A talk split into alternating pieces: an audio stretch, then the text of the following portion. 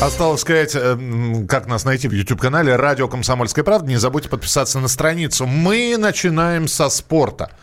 Причем да. не с сиюминутного, а с перспективного спорта. Напомним, 2020 год, Олимпиада в Токио, летние Олимпийские игры. И вот здрасте. Да, здрасте, снова здрасте, вот так будет В очередной точнее. раз здравствуйте. Всемирное антидопинговое агентство ВАДА выделило России три недели на то, чтобы предоставить объяснение из-за возможных манипуляций с данными уже Московской антидопинговой лаборатории. Это случилось вчера. Сегодня в Токио, сейчас в Токио 14.04. Да. Да, и, возможно, вот прямо сейчас, э, сейчас проходит исполком Всемирного антидопингового агентства ВАДА, где вновь будет решаться судьба наших спортсменов. Не только наших спортсменов, но и нашей э, лаборатории Российского антидопингового агентства РУСАДА. Английские газеты уже пишут, что российских легкоатлетов, то есть, а мы знаем, что с легкоатлетами там особая история, так вот наших представителей легкой атлетики могут вновь не допустить на игры, э, поскольку э, данные, которые были выданы ВАДА, якобы сфальсифицированы. Вопрос, кто сфальсифицировал? Если это ВАДА выдавали. Всемирное антидопинговое агентство, которое сначала дало разрешение, теперь дает три недели, чтобы объяснить информацию о возможных манипуляциях, махинациях, подделках, подтирках и прочее. Вот то, что было там в документе, якобы исправлено. Мы очень долго не сдавали анализы. Это не шутка. Мы действительно очень долго не отправляли пробы. А, так вот, э, сегодня ждем, э, держим пальцы крестом, и действительно под э, нейтральным флагом, под белым, да, Миша? Под олимпийским. Ну, да, бе- ну белый, белый это совсем сдаваться, а так олимпийский все-таки. Сказала, да, и сама пожалела. Совершенно не хочется, конечно же, чтобы это случилось. Без гимна, без символики, без указания страны. А с другой стороны, Вполне возможно, что, еще раз, вы же слышали, в нашей, в нашей речи прозвучала фраза английская, то есть британская пресса об этом The пишет. Телеграф. А, авторитетная газета, понятно, но тем не менее, может быть, это просто журналистский вброс. Об этом, кстати, говорит чемпионка мира по легкой атлетике, спортивный комментатор Ольга Богословская. Давайте ее послушаем.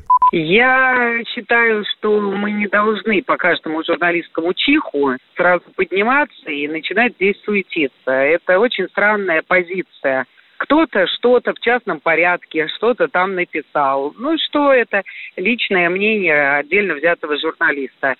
Совсем недавно в Олимпийском комитете России было заседание исполкома, где Станислав Поздняков, глава УКР, показывал официальное приглашение Международного Олимпийского комитета на Олимпийские игры в Токио. Вот этот документ, которому мы должны верить. А остальное все слухи, пустые слухи, ничем не подтвержденные. Кто-то там считает. Ну, молодцы.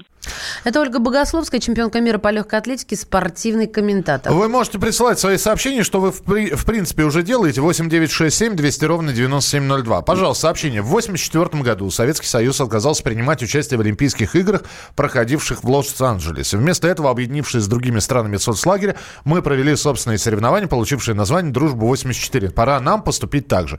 Нет, не пора. Не пройдет этот номер, к сожалению. Значит, рассказываю. Действительно, мы э, к нам не поехали на Олимпиаду Олимпиаду 80, мы не поехали в Лос-Анджелес на 84, провели вот эту вот дружбу 84.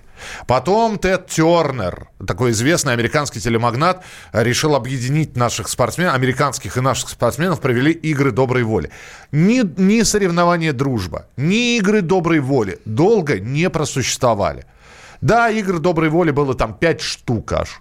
Но это все равно не сравнится с уровнем Олимпиады. А, а самое главное, вот вы говорите, не пора ли нам объединиться, потому что в 84-м мы проводили с другими странами соцлагерь. И с кем мы объединимся? Кого мы... При... Давайте, кого мы позовем? А, дело не в том, Северную даже... Корею, Китай, Беларусь. Индию. Индию уровень уже не тот, деньги совершенно не те, рынок совершенно не тот, и Олимпийский комитет совершенно иначе сейчас и действует, и выглядит. Но невозможно взять вот так и сказать, ребят, мы сами с усами и будем проводить. В принципе, нет, можно сказать. Только из этого ничего не получится. Понимаете, что меня настораживает? Вот Ольга Богословская, чемпионка мира, сказала, что мы не должны реагировать на каждый чих. А мы, журналисты, должны реагировать на каждый чих. Это наша профессиональная обязанность. И вот вчера на это усиленное чихание со стороны меня, моих, наших между собой коллег, все реагировали одинаково. Это слухи, говорили все э, экспертные лица. И, Миш, когда все говорят в унисон, что это слухи, у меня рождается какая-то оппозиционная такая мысль. М-м-м, думаю я, значит, здесь не все так гладко. Но, в конце концов, если это слухи, что же они сегодня экстренно собираются тогда? В Японии, вот о чем мы вам сказали, если это просто слухи. Но не ради же слухов они собираются. Давайте послушаем нашего спортивного обозревателя Андрея Вдовина, который тоже говорит про то, что пресса нагнетает. Андрей Вдовин в нашем эфире. Ну, мне кажется, что заявление газеты, оно э, преждевременное, потому что никто еще не понимает, о чем идет речь. И всегда, как только затихает, мы же понимаем, как только затихает вся история, допинговая история вокруг России, рано или поздно появляется некая такая публикация, которая взрывает опять информационное пространство. Сейчас вроде как все затихло до этого, да, до этой публикации. Вроде как МОК говорил, что России ничего не угрожает. На Олимпиаду 2020 года мы поедем с своей командой под своим флагом. И вот здесь вот очередная сенсация. Не совсем понятно, о чем идет речь, потому что мы передали вот эти вот данные московской лаборатории. Мы их долго не отдавали, очень долго. Мы их отдали только в январе этого года, хотя сам скандал уже длится пять лет. И вот все эти девять месяцев, которые прошли с того момента, как мы передали данные, ВАДА перепроверяла эти данные. И непонятно, о чем идет речь. Идет речь о том, что о старых наших грехах, да, о том, когда московская лаборатория работала, и там речь идет, наверное, о десятках, возможно, сотнях спортсменов, или на нас вешают грехи, что мы якобы взяли и подделали эти э, данные московской лаборатории, ВАДА в январе этого года не правильную базу, а подделанную. Это Андрей Вдовин. Давайте для тех, кто только что включился, напомню. Несколько дней назад журналист немецкого телеканала АРД Хайо Зеппельт сообщает, что Россия подозревается в манипуляциях с данными Московской антидопинговой лаборатории. По его словам, комитет по соответствию ВАДА намерен проинформировать об этом вот сегодня исполком, а, который пройдет в Токио, или, возможно, даже сейчас уже идет. И вот в связи с этим РУСАДА, то есть наше антидопинговое агентство, будет вновь признано несоответствующим кодексу ВАДА. Чуть позже, чем а, а, немецкий журналист, выступает британское издание The Telegraph и сообщает, что манипуляции с допинг-пробами производились в течение аж 18 месяцев, чтобы скрыть нарушение антидопинговых правил а, российскими спортсменами. И только что Андрей Вдовин говорит, что мы отправили свои допинг-пробы только в январе. А То я тебе объясню. Поздно. Не-не-не, я э, цепочку да, для да, да. Нет, а я, а я объясню, почему мы отправили это все в январе январе. Потому что в сентябре 2018 года РУСАДА, э, наше антидопинговое агентство, было восстановлено в своих правах при условии, что до конца 2018 года ВАДА, Всемирное антидопинговое агентство, получит доступ к базе данных Московской антидопинговой лаборатории. То есть они нам дали срок. С сентября по декабрь, будьте добры, предоставьте нам данные. В начале января эксперты ВАДА скопировали и увезли на проверку базу данных анализа допинг-проб российских спортсменов. Причем взяли эти допинг-пробы они за 4 года, с 2011 по 2015. В конце апреля они получили непосредственно допинг-пробы. Данные продолжают изучаться. Полученная информация передается в Международные спортивные федерации. Что они там наизучали? Ну, понимаете, все это, конечно же, еще э, гремит на фоне скандала в российской легкой атлетике. Я напомню, что в первую очередь речь идет о легкоатлетах российских. Так вот, э, ну, можно и сказать накануне, в 19 сентября во французской прессе вышло свет интервью гендиректора РУСАДА Юрия Гануса, и он открыто выступает против руководителя Российской Федерации легкой атлетики Дмитрия Шляхтина. Вы присылаете свои сообщения, мы читаем. А вам самим не кажется странной позицией «весь мир козлы, только мы молодцы»? Нет, нам не кажется это странной позицией, тем более, что мы так не говорим. Просто очень странно а, снова получать информацию не из, из официальных источников, не из Всемирной антидопинговой э, лаборатории, а от журналистов. Хотя, с другой стороны, вот один из слушателей пишет. Вы помните, с чего все начиналось? С расследования немецких журналистов. И вот опять через немцев заходит. Речь идет о наказании России. Спорт тут не и, и тут инструмент. Спорта здесь нет, пишет Александр. Как это выглядит? С одной стороны, одной чаши весов э, немецкие журналисты сидели и дождались дня X, да, когда нужно перед исполкомом выстрелить. Это первый вариант. Второй вариант, что действительно что-то нечисто, и э, то, что все в один голос говорят, это слухи, это слухи, наводит какие-то... Дай бог, чтобы мы ошибались. Ну, ну а вернее, с... я, я за себя буду говорить. Ну, а самое главное, ВАДА вообще старается не распространять информацию до официальных объявлений. Значит, у вас там крот, ребята, раз ну, а, а, иностранные журналисты как-то пронюхивают какую-то информацию. Сейчас везде такие кроты есть за деньги. И Итак, итак, дожидаемся информации из Токио. Какое будет принято решение. Как только оно появится, обязательно вас проинформируем. А сами продолжим рассказывать и обсуждать вместе с вами темы. 8 9 6 7 200 ровно 9702. 8 9 6 7 200 ровно 9702. Мария Бачинина. И Михаил Антонов. Главное вовремя.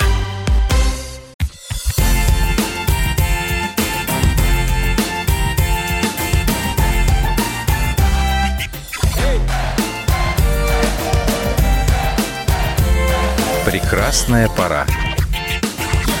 На радио «Комсомольская правда».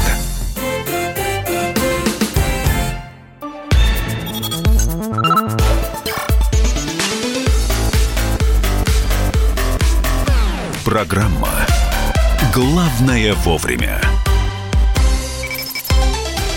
Мы продолжаем прямой эфир программы «Главное вовремя». Мария Бочинина. Михаил Антонов. Э, и э, погода на улице, в общем, характеризуется фразой «мерзни, мерзни, волчий хвост». По-другому и не скажешь, потому что... Нечеловеческий холод, друзья. Откуда это все? Более того, синоптики в Москву в понедельник придут первые ночные заморозки в московский регион. Вчера снег был, говорят. Да, но он шел там пару минут. Недолго. Недолго. Я просто, я его не заметил. Я, я не был Мы в этот момент в Москве. Смотрите, и вот на фоне вот этих неких дичайших похолоданий в привычной нам средней полосе, а, неудивительно, что Дальний Восток э, то встречает тайфун с хлебом солью, то хлеб сам съедает и соль выбрасывает, потому что тайфун не пришел. И в этом нам видится катаклизмы. Э, в этом видится катаклизмы, что вообще э, предупреждения о тайфунах довольно часто случаются, что, дескать, от берегов Японии к вам идет заморский гость. Может быть, мы с тобой слово тайфун воспринимаем как-то слишком в какой-то степени. Слушайте, Давай спросим у, минуточку, учитывая учитывая то, что происходило летом с горящими лесами, с наводнениями в Иркутской области, учитывая, как все это и было... И с Дальним Востоком. И с Дальним Востоком. Здесь э, на любой чих хочется наздравствоваться. Сергей Ланин, корреспондент «Комсомольской правды» Владивосток, с нами на прямой связи. Сереж, привет. Марина Михайловна, добрый день. Снова, снова Приморье, снова о погоде. И снова вы, и, и похоже, что вы выдохнули сейчас, да, немножечко?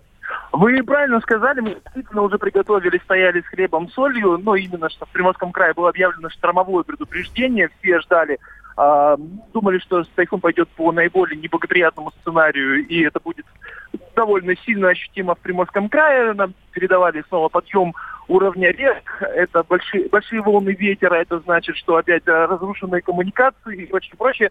Но тайфун выбрал наиболее благоприятный сценарий. Сегодня он от наших берегов, прошел мимо, и сейчас в Приморском крае э, очень хорошая погода. Я напоминаю, что у нас плюс 7 часов, то есть у нас уже разгар э, дня, и на улице жарко, температура около 25 градусов. Солнце э, светит. До конца недели будет держаться. 25. И, собственно, да, бабье лето пришло в Приморский край. Сергей, а скажите нам, люди, сухопутным крысам, вот тайфун, может быть, мы как-то себе искаженно это представляем? Это шторм, шквалистый ветер, дождь, и вот шквалистый настолько, что все валит. Или как-то это иначе? Ну, вы опишите, потому что тайфун для нас слово остается словом всего лишь. Я попробую писать. На самом деле, это был пятый или шестой тайфун, который э, шел на Приморский край. Вот предыдущие, они оставляли после себя разные впечатления, потому что предыдущий тайфун, например, принес действительно очень сильный ветер, до 35, порой до 40 метров в секунду порывы.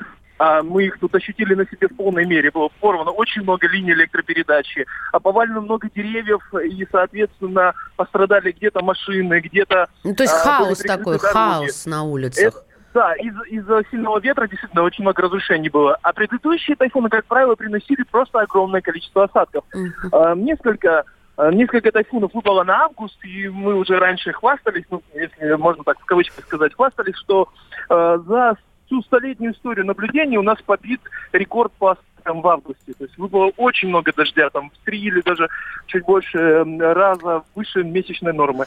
По- Это тоже последствия тайфуна. То Понятно, но вот после наводнений, после вот этих летних набегов погоды на город, на область, э, как сейчас город восстановился достаточно быстро, отряхнулся и живет дальше, или все-таки последствия до сих пор есть? Город восстановился, есть э, тут э, некоторые там локальные истории. Недавно мы как раз связывались с людьми, у которых э, до сих пор подтоплены бараки, до сих пор дети там спят на э, матрасах на полу. Э, Да, есть такое. Но в большинстве случаев все уже э, просыхает и восстанавливается. А людям, которые наиболее сильно пострадали, выплачивают компенсации. А в крае тоже те районы, где наиболее сильно пострадавшие, там ведется работа, выплачивается компенсацию. Где-то 10 тысяч человек признаны, пострадавшими от тайфунов в этом сезоне.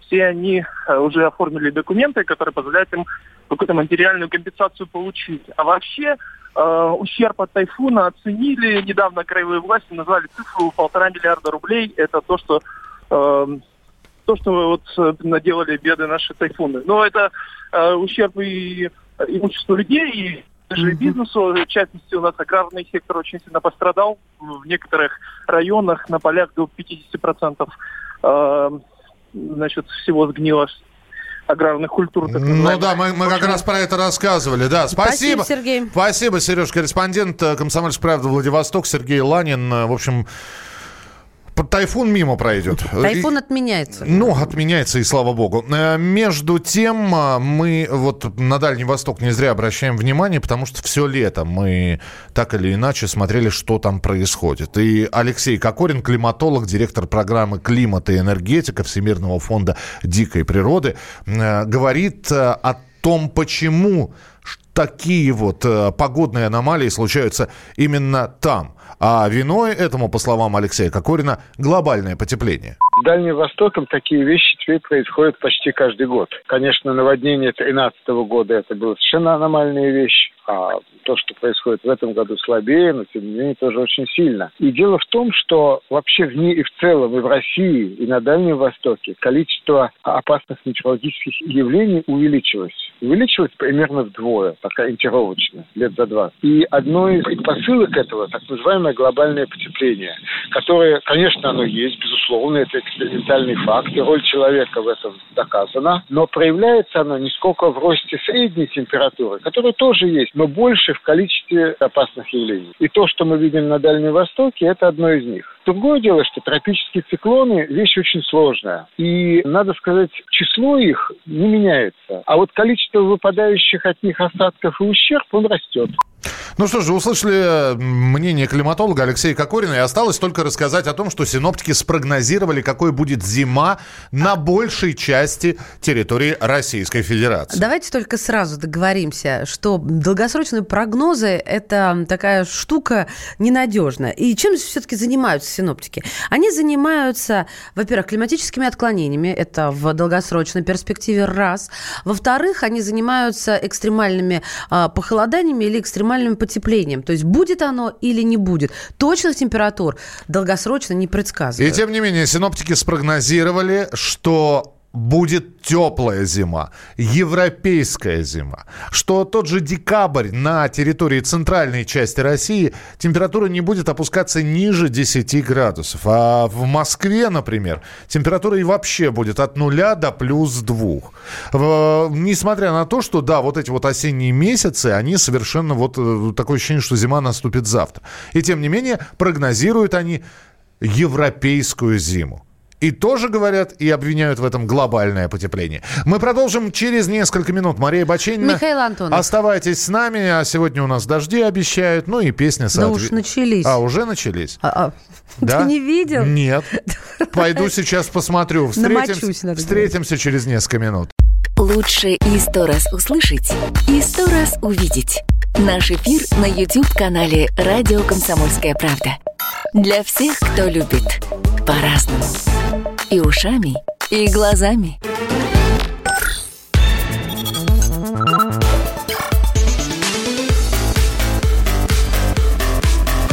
Программа «Главное вовремя».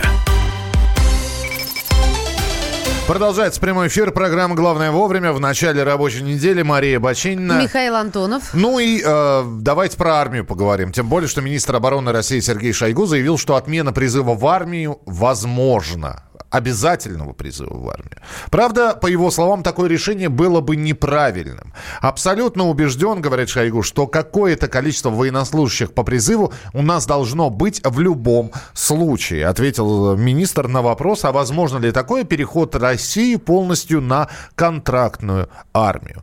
А, есть сторонники, есть противники этой версии. Мы сейчас вам а, пока поставим такую справку, которую мы подготовили по истории призыва, но перед этим я предлагаю запустить голосование в а, прямом эфире на радио «Комсомольская правда». Голосуйте. Страна большая. Неужели мы не наберем людей, которые, э, получая зарплату, будут профессионально служить? Нужен ли вот этот вот призыв обязательный всего на год? Толком специалист не получается, потому что полгода его первые учат чему? Правильно вставать, маршировать, из воинские звания различать. Поэтому давайте отменим обязательный призыв. Пора переходить на контрактную армию целиком и полностью 637-6519. Нет, обязательный призыв должен быть 637-6518. Итак, Целиком контрактная армия 637-6519. Нет, обязательный призыв остается 637-6518. Код Москвы 495. Голосуйте, пожалуйста. И прежде чем запустить э, справку об э, истории призыва как такового, я бы хотела объяснить. Вот э, Михаил Михайлович сказал, что с одной стороны Шойгу рассказал о том, что мы к этому идем, тем более президент говорит об эффективности, уже говорил об эффективности контрактной армии. Но почему вдруг надо оставить вот этот годовой призыв кому он нужен? А, потому что у людей, я буквально цитирую Сергея Шойгу, есть ощущение причастности к защите своей страны. А если армия будет восприниматься исключительно как один из способов неплохо заработать, этого нравственного стержня у них точно не будет. Это мнение министра обороны Сергея Шойгу. Ну а теперь про историю призыва. Давайте послушаем, как это было. Справка. Современной России 11 февраля 1993 года был принят закон о воинской обязанности и военной службе. Два раза в год призывались граждане в возрасте от 18 до 27 лет. В военно-морском флоте служили два года, во всех остальных войсках – полтора. Спустя три года срок службы по призыву во всех войсках был увеличен до двух лет, для тех, у кого было высшее образование – один год. 28 марта 1998 года был принят обновленный закон о воинской обязанности и военной службе, который действует до сих пор. Призыв проводится два раза в год среди мужчин в возрасте от 18 до 27 лет. В 2006 году была внесена поправка о сокращении срока службы. Для призванных после 1 января 2008 года срок службы составляет 12 месяцев. Окончившие военные кафедры и получившие офицерские звания зачисляются в запас. Отсрочка положена студентам дневных отделений вузов, аспирантам, обучающимся очно, а также студенты ПТУ или техникумов после окончания 11 классов школы. Возможно выбрать альтернативную гражданскую службу, однако ее срок дольше от 18 до 21 месяцев.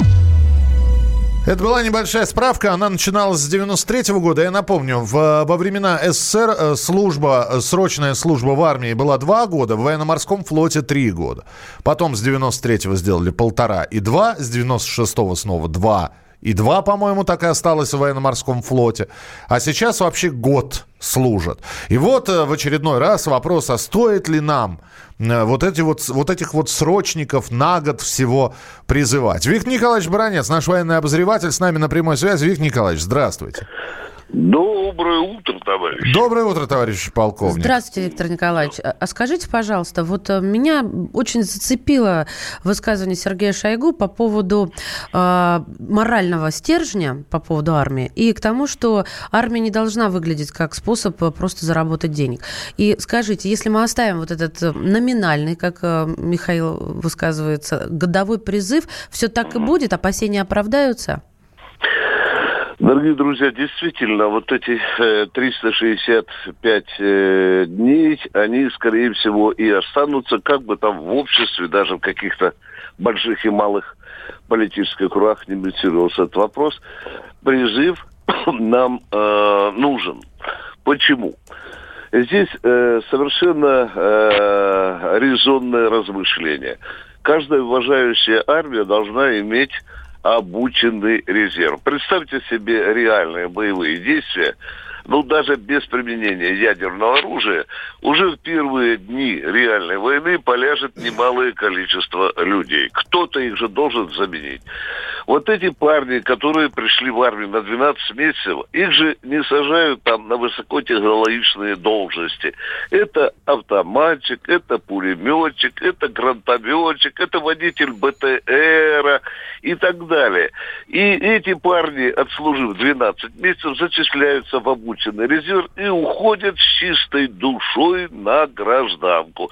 Ну, раз в год, тысяч 15-20, президент обычно в апреле призывает на переподготовку ну, так называемых партизан над которыми очень любит Михаил поулыбаться. Я правильно говорю, Миша? Ну, я про... Виктор Николаевич, я не понимаю, а. чему за год можно. Ну, ну, честно, вот мы, э, там э, Шойгу говорит, да, я полностью поддерживаю Сергея Кужугетовича, что это такая причастность к вооруженным силам. Ну, сделайте ВНВП в школе, вот вам и причастность к вооруженным силам. Это Но... уже другой вопрос, Миша, это уже другой вопрос. НВП разрушили, вместо него пытают, ничего вообще не знали. Сейчас какая-то ОБЖ. Я хочу сказать, Миша, тем не менее, да, если э, идти по э, очень строгому счету, если военно-учетную специальность какую-то очень суперсложную, то, конечно, за год мало. Но элементарным азам, элементарным азам парня, даже призванного там со школьной скамьи, за год можно очень неплохо подготовить. Понимаешь, Миш, вот в нашем обществе существует э, такое мнение, те, кто вообще не хочет, чтобы не было призыва, те начинают говорить, что мало. А командиры говорят, нормально, парни выпускают великолепные автоматчики, гранатометчики. Виктор Николаевич, а они на сегодняшний день нужны? У нас же высокие технологии, у нас э, ракеты а у нас, дальности э, не, не битой никем. Да, у нас, дорогая моя, 770 тысяч профессионалов. Это не те пацаны, которые забежали в армию на 365 дней, а которые на всю жизнь, там на 25, на 20. И это количество э, контрактников увеличивается с каждым годом. Правда, это очень недешево обходится государству. Но у нас сегодня, повторяю, 770 тысяч контрактников. Да, и офицеры, и генералы, они все контрактники, они все профессионалы. Но солдаты, сержантов, контрактников у нас уже сегодня значительно значительно больше, чем призывников. И вот это профессиональное ядро, Машенька, оно будет с каждым годом наращиваться. И если, конечно, у государства будет деньги. Вот, Виктор Николаевич, а теперь самый главный вопрос, который бы я хотел вам задать. Скажите мне, товарищ полковник, за денежку можно профессионально родину защищать? Знаете, э, дорогие мои, э, это любимый, Миша, ты не обижайся, это, в общем-то, такой любимый либеральный лозунг. Никто за деньги родину не защищает. Человек получает в армии деньги за то, что он служит, за работу.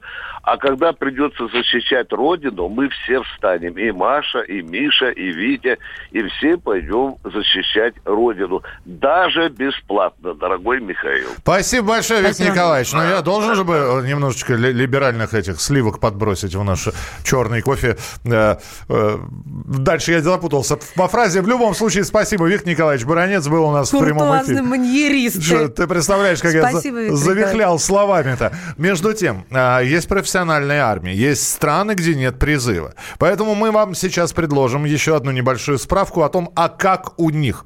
Кто у них служит по призыву, либо у них просто контракты. Все это в нашей небольшой справке. Но я напомню, что идет голосование. 6376519. Никакого э, призыва, только профессиональная армия. 6376518. Э, обязательный призыв оставить.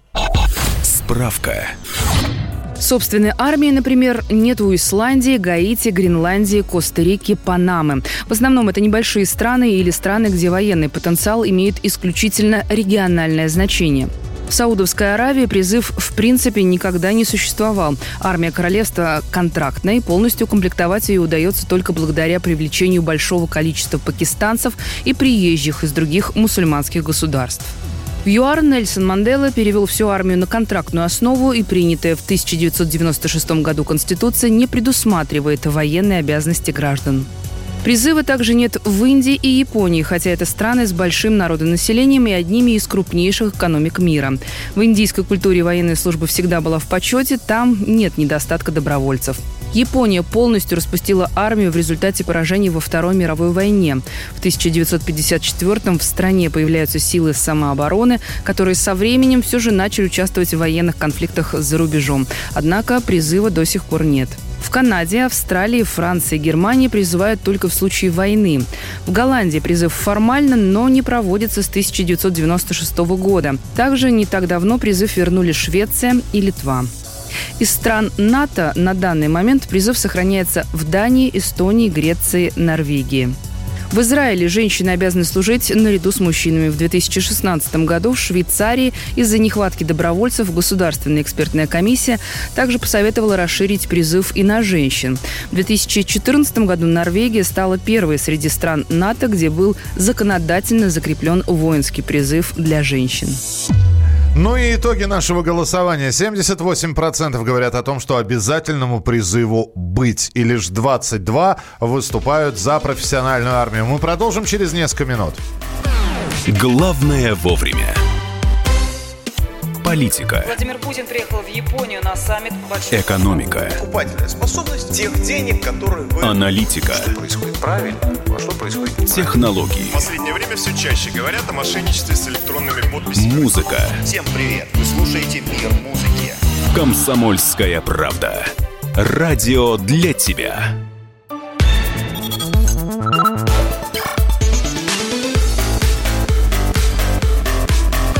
Программа «Главное вовремя». Тема армии зацепила-то как? Огромное количество людей. Я просто почитаю некоторые сообщения, которые поступили э, нам. А говорили мы о том, что Сергей Шойгу, министр обороны, допустил возможность возникновения в России исключительно профессиональной армии без обязательного призыва. Призыв сейчас обязательный на год. Э, на год. На 365-366 в высокосные годы уходят служить люди. Что вы пишете? Знакомый из одного года службы с октября прошлого года два месяца гонял балду, два месяца красил бордюры и 6 месяцев сейчас болеет в госпитале после того, как подцепил там инфекцию. А, на НВП не научат танком управлять, и на, НВП и не, не должны учить танком управлять. И портянки научно. Павел, а, дорогой вы мой человек, я не знаю, служили вы или нет, но портянки уже отменили лет 10 как назад. В я... носках сейчас ходят солдаты. В да, носках. Про отсутствие патронов и просто месте улицы я тоже слышала. Племянник вернулся, племянник вернулся из армии, служил во вновь созданной 20-й армии мотострелок. За год выстрелил 9 патронов. Нет патронов. А, а обычный резерв нельзя обучить отдельным семестрам в школе, техникуме и институте. Все равно серьезные задачи решаются профессионалами. Ну, да, вы такой вопрос задаете. Вот ну, я про возобновление НВП. Но вот мы с Машей сколько работаем, и каждый раз перед новым учебным годом возобновим НВП, говорят они. Будем включать его в школьную программу. НВП пока в школьную программу не включен. Начальная военная подготовка. Да, для тех, кто... Ну, понимаешь ли, как воспринимается? Это строевая подготовка, да, стрельбе, стрель, стрельбы, да, правильно сказать? Ну, начальная строевая. Опять же, человек, который придет в армию, да, по крайней мере, будет отличать лейтенанта от генерала. Там, по крайней мере, воинские звания можно изучить. Если генерал этого увидит. Да, если генерал увидит. Иногда в войсковых частях самое большое, во, самое большое воинское звание – это полковник. Хорошо, переходим к следующей теме. Главное вовремя. Ща как дам по губам, это называется, по-другому не назовешь. Протеерей э, Дмитрий Смирнов рассказал, как отучил ребенка ругаться матом. Глава Патриаршей комиссии по вопросам семьи и защиты материнства и детства, э, цитирую его, «Я ему дал по роже, вот он пять лет уже и не ругается». Конец цитаты. Ну, не знаю, помните ли вы, э, ну, я напомню, потому что у меня очень сложные эфирные отношения с э, протеереем Смирновым складываются. Не могу с ним не ругаться, понимаете? Вот как мы общаемся, так все. На меня как будто что-то нападает. Вот по словам священника, этот способ самый эффективный. Но лучше, Бить. но лучше угу. обойтись без него. Угу. Важнее, чтобы человек сам старался контролировать свою речь. Да, это да. Да. Но вот все-таки дал по роже. Как, ну, я, я еще раз процитировал просто, дал по роже. Ну, вот такая вот история. Я даже не знаю... Самое, самое важное в этой истории, э, первые два слова. Протеерей Смирнов. Ну, да, у всех методы свои воспитания. Глава патриаршей комиссии по вопросам семьи, защиты материнства и детства протеерей Смирнов, пообщавшись с воспитанником детского дома, дал ему по роже, после чего он пять лет не ругается. При Смирнове. А, ну, я предлагаю сейчас... Можно я ругнусь? Не надо. Мне просто интересно. Ну, слушай, ну вот у тебя ребенок, да? А, наверняка он уже матные слова знает. Да. Вот. А, ты с ним как разговариваешь? Ты просто расскажешь, что это слово плохое, чтобы я больше этого никогда не слышал. Я правильно понимаю? На мой взгляд, главное добиться понимания глубины значения и смысла этого слова. Ой, Вероник Брисенко. Ве- Вероник, э, куда убежала? Там нас выключили, Михаил. Выключили нас, да? Ну ладно, у нее же тоже там двое подрастают. Как вы, от, вот вы услышали от ребенка матное слово, матерное слово. Ну вот как э, вы отучали? Может быть, тоже, да, один раз по губам, и это нормально. Ну а у нас, э, пока вы дозваниваетесь, 8 800 200 ровно 9702, или пишите свои сообщения 8 9 6 7 200 ровно 9702. Наталья Панфилова, семейный психолог, со своим психологическим подходом к тому, как относиться, если ребенок матернулся случайно маленькие дети, они не столько ругаются матом, сколько повторяют какие-то необычные слова. То есть для них они ничего не значат. Поэтому я бы вот обратила внимание родителей на то, где вообще дети могут услышать эти слова. То есть этот вопрос как-то нужно в первую очередь исследовать, прежде чем ребенка там наказывать, потому что у него будет когнитивный диссонанс. То есть кто-то это говорит, и ему за это ничего, а ребенка вдруг осуждают. То есть можно начать параллельно исследовать, откуда ребенок взял эти слова, параллельно сказать, что это плохие слова, и сделать акцент на том, что внутри этой семьи такие слова нельзя произносить. То, что касается подростков, то там другая история. Подросток может употреблять эти слова, потому что он считает, что это круто. И здесь тоже, наверное, не надо торопиться сразу как-то ребенка осуждать и наказывать. Вначале нужно найти с ним контакт и поговорить вообще, зачем ему нужно это поведение. А потом уже применять какие-то меры, разные физические меры воздействия. Вот, то есть очень часто такие методы, они вызывают внутренний протест, агрессию, сопротивление. Ну, то есть э, то, чего родитель бы не хотел, он может на ровном месте себе организовать. Э, это был семейный психолог, которого мы услышали, Наталья Панфилова. И которая комментировала главу Патриаршей комиссии по вопросам семьи, защиты материнства и детства протеерея Смирнова, который, в свою очередь, рассказал, как отучил воспитанников детского дома материться, дал ему по роже. Так, сейчас, Цитата. да, сейчас мы у вас спрашиваем, как вы с этим боретесь. 8 800 200 ровно 9702, это студийный номер телефона.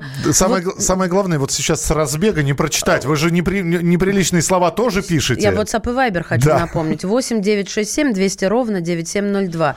Неприличное пишет наш знакомый. Да. Я своему младшему 7 лет... Ну, как, как, а как это прочитать? Я не знаю, как это Валь, прочитать. Валя, Перефразирую, ну у нас нет времени заниматься литературным да, переводом. Что у нас здесь? Да, а... у нас корректоры тут не сидят. 8 800 200 ровно 9702. Олег, здравствуйте.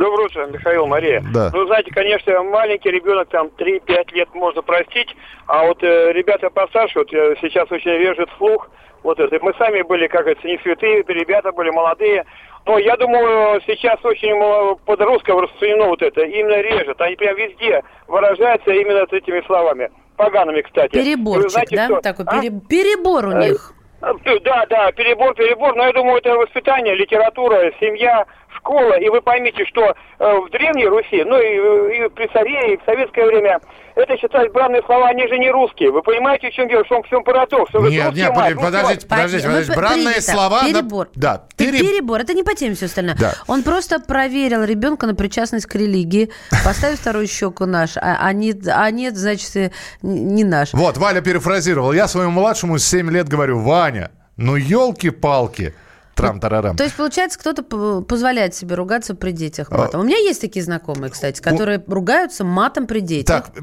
у меня один раз вылетел, но я виду не подал. Он про... Так, э, что еще?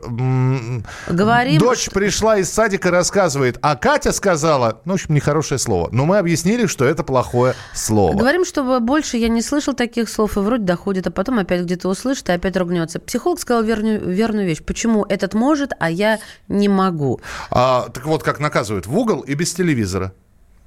Ну, такой эффективный. Эффективный? Я так думаю. И как человек, простоявший в углу очень долгое время, я знаю, что это эффек- эффективно. Мы продолжим. Главное вовремя. Радио «Комсомольская правда».